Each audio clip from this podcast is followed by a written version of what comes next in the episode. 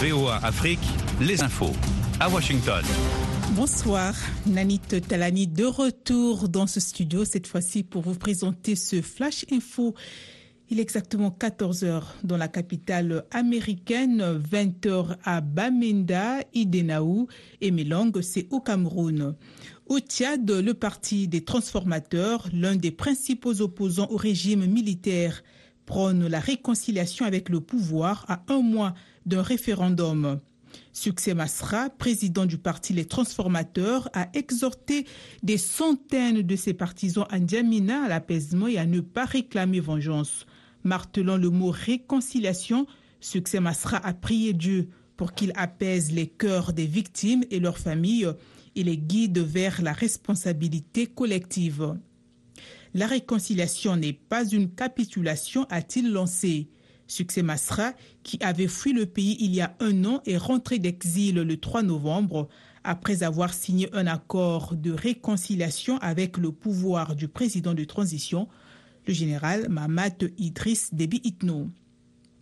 En République démocratique du Congo, des dizaines de milliers de candidats dont 26 pour la présidentielle du 20 décembre, se sont déjà lancés depuis ce dimanche dans une campagne électorale de mois dans un climat politique tendu. Le sortant Félix Tshisekedi a tenu un meeting au stade des martyrs à Kinshasa, exhortant les électeurs à lui donner un nouveau mandat pour consolider ses réalisations.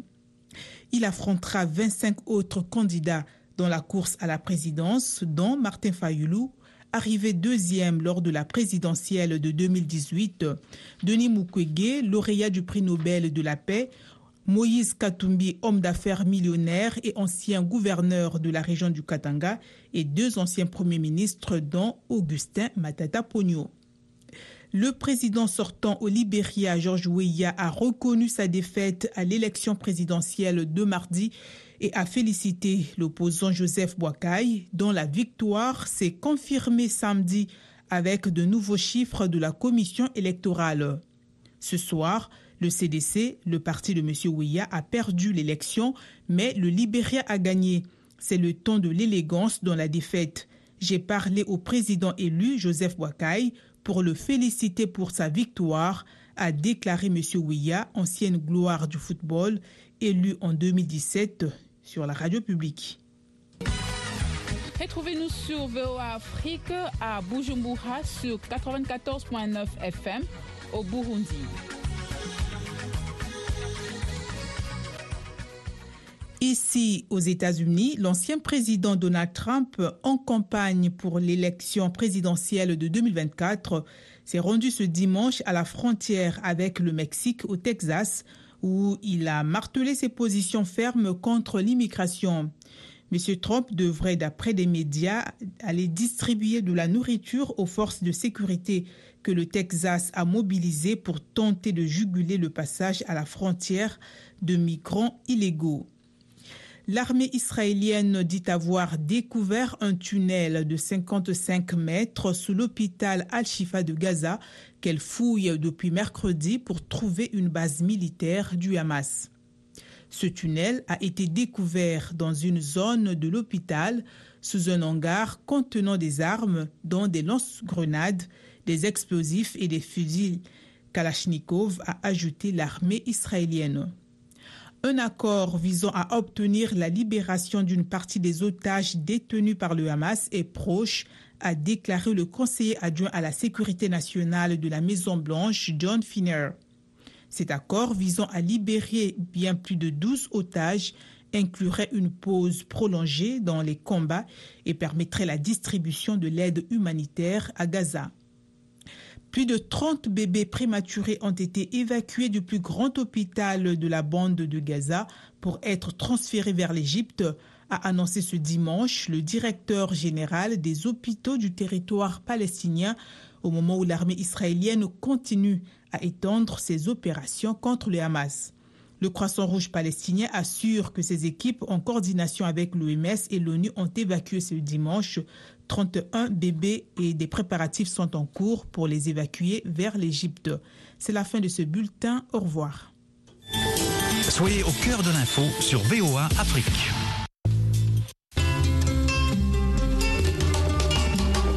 Foi et tradition. Vérité et doctrine. Le dialogue des religions. Sur la voie de l'Amérique. Bonsoir madame, bonsoir messieurs, bienvenue dans le dialogue des religions. Ce soir, focus sur les lieux saints et Jérusalem.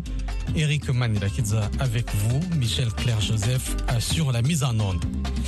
Dans notre édition précédente, nous avons exploré l'influence d'éléments messianiques et bibliques dans le conflit israélo-palestinien. Ce soir, nous examinons l'impact des problèmes liés à l'islam sur ce conflit.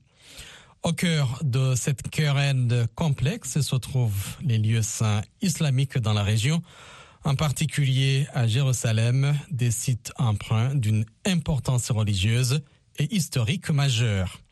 L'interaction entre ces lieux sacrés et le conflit en cours a façonné les tensions, les revendications et les dynamiques politiques dans la région depuis des décennies. Pour en parler, nous sommes en ligne avec l'historien Mohamed Mbodj au Manhattanville College à New York. Le professeur Mbodj donne des cours sur l'histoire africaine et africaine-américaine, l'islam, l'esclavage, l'histoire mondiale l'époque médiévale et les études globales de la diaspora africaine. Les recherches actuelles de M. Mbodge portaient sur les questions d'identité, de religion et de changement social. Professeur Mbodge, bonsoir. Bonsoir. Nous sommes également en ligne avec Frida Darmani, journaliste à Tunis et spécialiste du Moyen-Orient. Frida, bonsoir. Bonsoir. Professeur Mbodj, je vais commencer avec vous. Le conflit israélo-palestinien a des problèmes complexes avec de nombreuses causes et la religion est l'un des facteurs qui ont contribué à son développement. Elle a joué un rôle significatif, mais elle n'est pas la seule cause ni la genèse exclusive de ce conflit, n'est-ce pas? Euh, Oui, tout à fait. Euh, évidemment et fondamentalement, peut-être la réclamation des Juifs que c'est la terre sacrée promise par Dieu en toute éternité fait que ce sera toujours euh, donc euh, une cause de conflit par rapport aux habitants qui ne sont pas juifs euh, donc dans cette région du monde. Donc, mais si on dépasse cet aspect singulier, il est certain que dans l'histoire, et en particulier de la zone autour de Jérusalem, de ce qu'on appelle la Terre Sainte d'une manière générale, il y a eu plusieurs épisodes où les religions, euh, en tout cas les, euh, les adhérents des trois grandes religions, ont vécu euh, de façon pacifique et tolérante entre eux.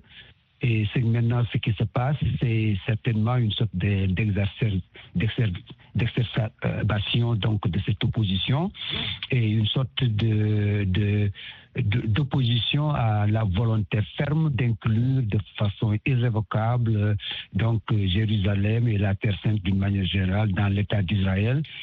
Ce que les autres religions, en particulier les chrétiens, les, chrétiens et les musulmans, considèrent comme un déni de leurs droits sur ces lieux saints. Donc, en, background, comme on dit, il y aura toujours cet aspect euh, du conflit qui reste. Mais le conflit actuel est plus un conflit de nature nationaliste. Il y aura-t-il deux États, un État palestinien, un État israélien sur cette terre que ces deux États vont se partager? Ou bien il n'y en aura pas? Peut-être il y aura un État unitaire euh, Israéliens et Palestiniens euh, donc seront co-citoyens, ou bien il y aura un État dominant, Israël, et des protectorats, euh, entre guillemets, autour d'Israël. Frida? Je rejoins tout à fait le professeur Botch, mais je rajouterai quand même que c'est plus l'État juif qui a usé de référents religieux pour justifier, depuis sa création, donc en 1948, un récit national en même temps.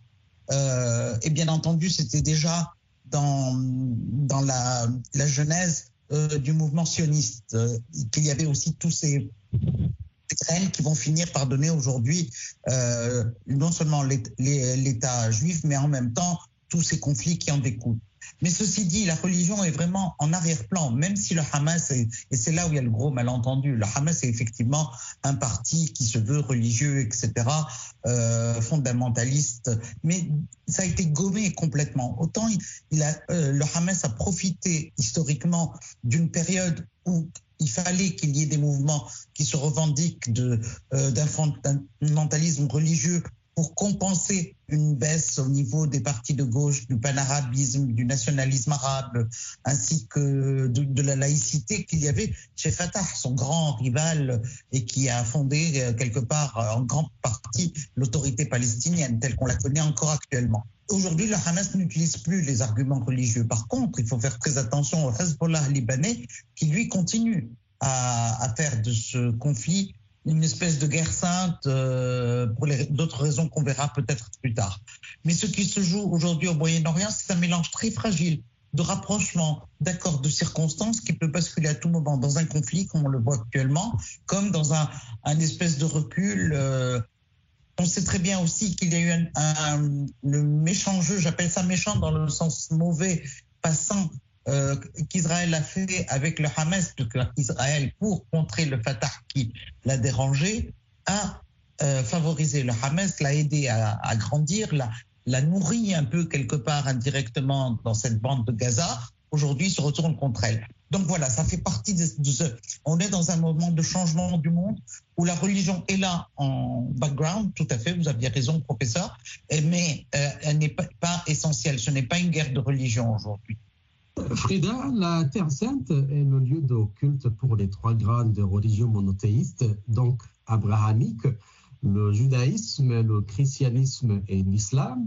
L'accès à des sites sacrés tels que le mont du Temple à Jérusalem sont au cœur du conflit en raison euh, de leur importance religieuse pour les différentes communautés. Pourquoi? Alors, si nous étions dans un temps de paix, je vous dirais euh, pour sourire que tout le monde s'est rencontré là-bas, sur un petit bout de, sur euh, un périmètre comme 20 hectares. Le monde est vaste et pourtant tout le monde, tout le monde. J'entends par là, bien entendu, les trois, religions monothéistes. Et donc cette terre n'est pas seulement sainte, elle est trois fois sainte, selon les uns et les autres. Mais ce qui nous relie le plus entre ces trois religions, c'est que nous sommes tous Ahl-Kitab, les gens du livre ceux qui ont eu accès à la révélation et à la civilisation du livre. Et à regarder d'un peu plus près, on n'est pas loin les uns des autres. C'est ça qui est terrible. C'est que dans tout ce que nous ne sommes pas si différents que ça, par exemple l'islam arrivé en, dernier en, historiquement a adopté et intègre de nombreux prophètes aussi bien hébraïques que chrétiens, euh, le martyr de Jésus est reconnu. Enfin, nous avons tout, tout, un, tout un développé, toute une intégration des autres religions. Donc, actuellement, dans ce périmètre, tout, tout, tout le monde peut revendiquer euh, d'avoir droit à aller se recueillir, à aller se retrouver à la jeunesse de, sa religion. Jésus y a été crucifié. Jésus a aussi euh, renvoyer les marchands du temple, euh, là, là où il y a l'esplanade des mosquées. Et c'est là aussi où le prophète Mahomet a démarré ou opéré son voyage céleste. Et c'est là aussi, paraît-il, que le prophète Abraham a voulu sacrifier son fils et que Dieu l'en a empêché, ce qui fait qu'aujourd'hui, nous fêtons encore en, en islam l'Aïd el-Kébir, le grand Aïd, pour commémorer ce, euh, ce geste. Donc l'esplanade des mosquées est construite sur un lieu, ce qu'on dirait presque euh, aussi en arabe, chaud, bouillant. Il y a toutes, ces, énergies euh, en même temps. Mais ce lieu, pendant longtemps, n'a pas été revendiqué. Et ce, n'est que là, au XXe siècle, que tout le monde s'est dit, mais à, part l'épisode des croisades, bien entendu, mais là, on se, retrouve avec une revendication et euh, un focus sur euh, Jérusalem. Il faudrait peut-être rappeler aussi que quand euh, quand le mouvement sioniste a émergé avec aussi l'obligation, plutôt la nécessité, pardon, de créer des colonies juives, il avait pensé à aller s'installer quelque part en Amérique du Sud. L'idée de la Palestine n'était pas du tout là-dedans. Ce n'est venu que plus tard, hein, quelques, décennies plus tard. Et résultat, euh, pendant des, des, siècles dans cette région qu'on appelle Palestine, euh, les juifs ont vécu à côté des musulmans arabes, des musulmans et, euh, et des chrétiens, et aujourd'hui on a des arabes chrétiens, comme on a des palestiniens chrétiens. C'est-à-dire qu'il y a tout ce mélange dans cette zone-là. Je crois qu'on ne se rend pas compte de la diversité de tous ces autochtones qui sont, qui sont aujourd'hui là-bas, qui sont venus de un peu partout aussi, et chacun a eu le statut qu'il voulait. Par exemple, les Juifs n'ont pas été écartés par les Arabes, ils ont été renvoyés par les Romains. Ils ont quitté Jérusalem sous les Romains. Ils ont été réadmis sous les Omeyyades. Donc il y a toutes ces nuances. Il y a euh, pendant très, des, siècles et des siècles, il n'y a pas eu de rivalité entre ou de, ou de violence entre les Juifs et les, et les musulmans. Donc tout ça, c'est une chose récente parce que tout simplement, c'est une, une question de territoire. Il y avait des Palestiniens qui vivaient sur un territoire et on est venu leur dire non, ce n'est plus votre pays, c'est celui d'Israël. C'est ce n'est peut-être pas la meilleure façon de faire. Ceci dit, on est aussi entouré actuellement de beaucoup de provocations. Euh, par exemple, personne n'en parle ou on en parle très peu de toutes les provocations que font des Israéliens et même des, des dirigeants israéliens, et je précise même plutôt d'extrême droite pour être euh, tout à fait clair, euh, par rapport aux chrétiens installés à Jérusalem. Euh, Itamar Ben-Gvir, le ministre israélien de la Sécurité nationale, a estimé juste avant ce, drame du 7, euh, du 7 octobre que cracher sur des chrétiens n'était pas une affaire criminelle et que ça ne justifiait pas des arrestations. Plusieurs fois, ils ont voulu lever l'impôt sur les entrées dans les églises chrétiennes qui sont autour de l'esplanade des mosquées. Donc, c'est un peu incohérent. C'est-à-dire qu'il y a le plus fort aujourd'hui, Israël, qui a voulu imposer aux autres euh, communautés, euh, entre autres religieuses, sa manière à elle de vivre, sa gestion, etc. Ce qui n'est pas toujours compatible avec les pratiques des uns et des autres. Donc c'est pour ça qu'aujourd'hui, les gens se disent, les Juifs ont disparu pendant 20 siècles, ils reviennent à la faveur du sionisme, enfin de l'invention du sionisme, et, et qu'est-ce qu'on fait? Il faudrait qu'ils s'en aillent de nouveau, qu'ils aillent où? Dans le Negev, dans le, dans le Sinaï? C'est la question qui se pose aujourd'hui, pas uniquement pour les musulmans, également pour les chrétiens. Professeur Bodge euh, Je pense qu'effectivement, il y a une bonne, euh, un bon résumé de tout ce qui s'est passé. Euh, mais quelquefois aussi, il faut rappeler des événements symboliques. Lorsque les Romains ont effectivement exclu euh, les Juifs de Jérusalem et les ont empêchés d'y vivre et d'y s'y installer. C'est le calife Omar qui, euh, donc après la conquête de, Jérusalem, va leur permettre de revenir et de se réinstaller à Jérusalem. Donc, d'une certaine façon, c'est l'histoire, c'est que si le calife avait laissé les lois romaines, disons, fonctionner à ce moment-là, on n'aurait même pas eu au XXe siècle des Juifs dans l'enceinte de la ville de Jérusalem. Donc, euh, c'est un peu cette sorte d'ironie historique qui, quelquefois, fait mal quelque part, parce qu'on a l'impression, et surtout du côté euh, donc euh, de, de l'islam, mais aussi des chrétiens, que les Juifs n'ont pas payé donc euh, euh, d'une certaine façon la tolérance, la reconnaissance et la protection dont ils ont bénéficié euh, au moment où effectivement aussi bien les chrétiens que les musulmans ont eu le pouvoir de, les annihiler ou de les exclure définitivement donc de ce qu'on peut appeler la terre d'Israël et au moins de Jérusalem, la ville.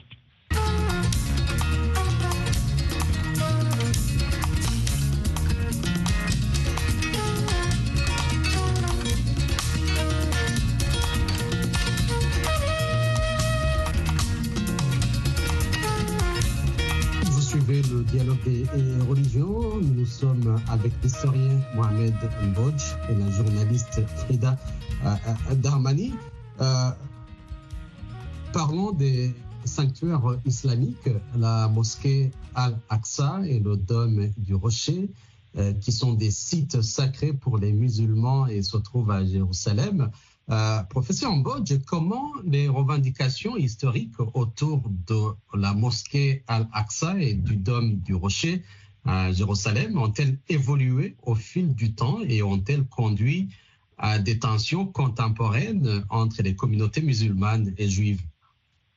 En fait, euh, lorsque les musulmans ont pris la ville, ils ont bien euh, repéré des endroits où, avant même, euh, disons, la victoire de l'islam, d'une certaine façon, le prophète Mohammed, euh, lorsqu'il a, euh, il a voulu, euh, il a été convoqué euh, rendre visite euh, à Allah, c'est à partir de ce lieu qu'il a fait le Hijra et qui, donc qu'il est monté au ciel pour rencontrer son Seigneur. Donc il y a bien une place bien précise donc dans, dans cette enclave, dans cette zone qui marque le point de départ où le, voyage euh, mythique euh, donc euh, du prophète Mohammed s'est accompli. Donc c'est ce qui fonde la sainteté de cette place pour les, pour les musulmans d'une manière générale. Maintenant, pour les juifs, ils disent que c'est là aussi où l'ancien le- l'ancien temple érigé donc par les juifs et qui a été détruit par les romains, c'est là où se trouvait ce temple. Et bien entendu, les juifs n'ont pas eu de, domination sur la ville, donc leur, euh, réclamation était un tout, petit peu en sourdine. Mais depuis que l'État d'Israël existe, il y a des voix euh, en Israël, une minorité pendant longtemps, je ne suis pas sûr qu'elle soit toujours une minorité, qui veut fondamentalement, euh, disons, récupérer, récupérer donc euh, le terrain sur lequel le temple avait été euh, euh, construit. À la limite, détruire ce qui s'y trouve maintenant, donc la mosquée du Dôme euh, et, et donc le euh, Al-Aqsa et le Rocher, et y réériger le temple qui a été détruit par les Romains.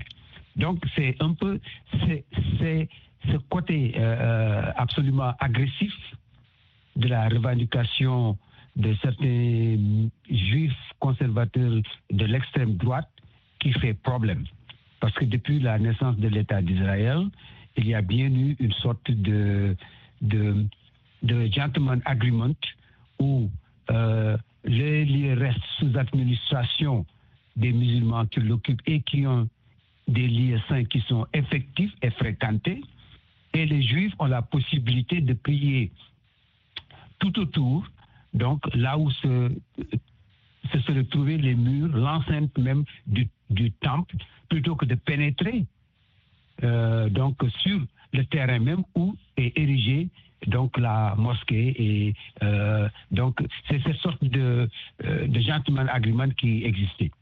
Mais le gouvernement israélien actuel a dans sa composition des membres qui jugent que d'une part les juifs ont bien le droit de fréquenter au même titre que les musulmans ce site. Et même si éventuellement le désir était réalisé, en fait, on va réériger, on va reconstruire le temple, ce qui veut dire évidemment détruire, ou en tout cas, euh, je ne vois pas comment ça va se faire parce que c'est un, un espace qui n'est pas énorme, et comment est-ce qu'on va euh, faire avec les mosquées et le dôme qui se trouve là euh, pour l'instant, euh, comment est-ce que ça va cohabiter avec la, euh, avec la réérection d'un temple. Donc là, je ne sais pas trop quelle est l'idée derrière.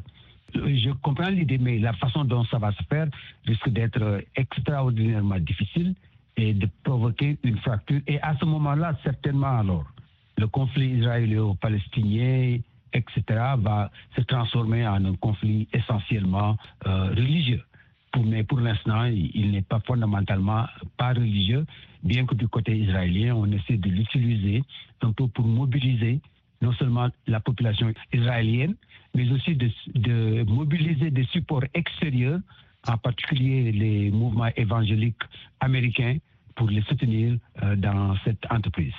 Euh, Frida, quels ont été les principaux points de friction entre les communautés musulmanes et juives euh, concernant la mosquée Al-Aqsa et le dôme du Rocher à Jérusalem et comment ces tensions ont-elles évolué au fil du temps, impactant le conflit israélo-palestinien alors, de, mon point de vue, surtout que le, professeur a dit des choses très très intéressantes, mais je reviendrai pas dessus. De mon point de vue, euh, il faut pas oublier que par exemple en islam, la première direction de la prière a été la direction de Jérusalem, comme actuellement on prend la direction de la Mecque.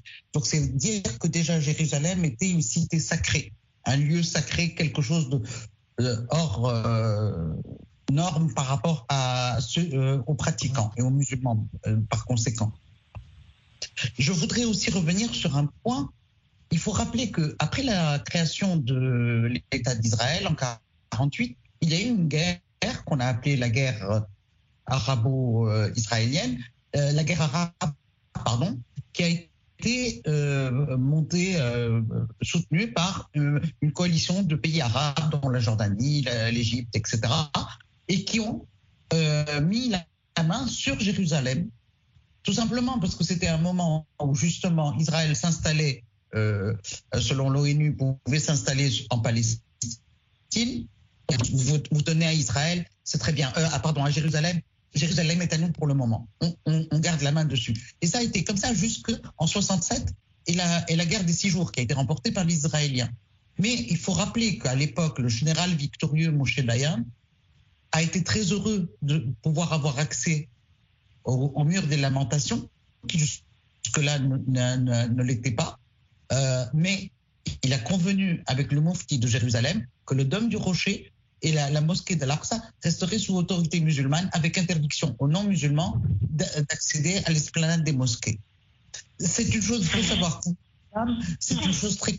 Il y a des espaces publics. En Tunisie, pendant longtemps, on a eu un village qui était un village maraboutique sacré où les non-musulmans ne pouvaient pas accéder. Donc ce sont des pratiques, euh, comme on dit, euh, on rentre pas au Vatican la tête nue. Voilà, c'est un peu, c'est les usages.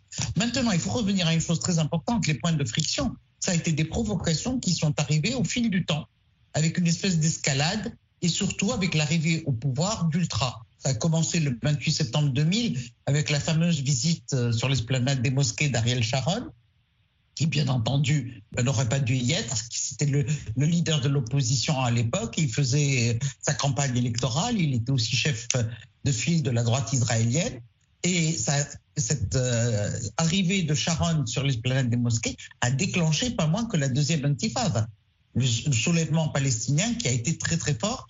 Euh, le premier était en 88, ce, se- le second en 2000 a été très marquant. En 2017, il y a eu une installation. Le gouvernement de Netanyahou à l'époque a voulu installer des détecteurs de métaux et des caméras à l'entrée du site, ce qui a été provoqué des affrontements. Ils y ont renoncé. En 2021, après plusieurs jours de tensions et de va-et-vient et de gens qui, surveillaient la- l'esplanade des mosquées, c'est toujours le même ministre, Itamar Ben-Gvir, qui euh, fait une démonstration de force nationaliste et rentre euh, sur l'esplanade et, veut aller jusqu'à l'intérieur de la mosquée de l'Aqsa. Ça a déclenché des tirs du roquette de Hamas et une guerre de 11 jours à Gaza. Au printemps 2022, pour ne c'est pas loin, l'intervention des forces israéliennes sur l'esplanade des mosquées et qui ont fait euh, déloger tous les jeunes euh, palestiniens qui étaient en train de durant Ramadan, ces, jeunes étaient dans la mosquée, jeûnaient et, étaient en, en psalmodie et en recueillement, et euh, ils les ont évacués. Donc tout ça parce que des extrémistes juifs ont dit attention, c'est le sacrifice d'Abraham justement, qui, venait après un jeune.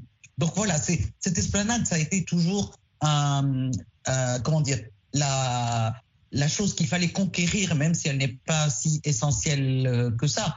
Donc, et là, comme par hasard, encore une fois, Ben a été exprès aussi le 3 janvier faire de la provocation sur l'esplanade, sachant que très bien, en allant sur l'esplanade, on provoque les Palestiniens. Donc voilà, j'estime que c'est des, des manipulations qui fonctionnent, puisque les gens réagissent, mais qui quand même euh, provoquent des guerres. Voilà, tout simplement. Merci beaucoup euh, pour vos différentes contributions. Euh, votre expertise est très importante dans euh, cette édition pour appréhender la complexité de cette situation et pour envisager des voies vers une solution, euh, une résolution pacifique et durable.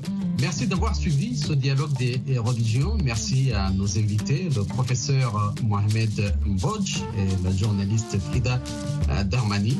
Eric Manelakidze a été avec vous au micro.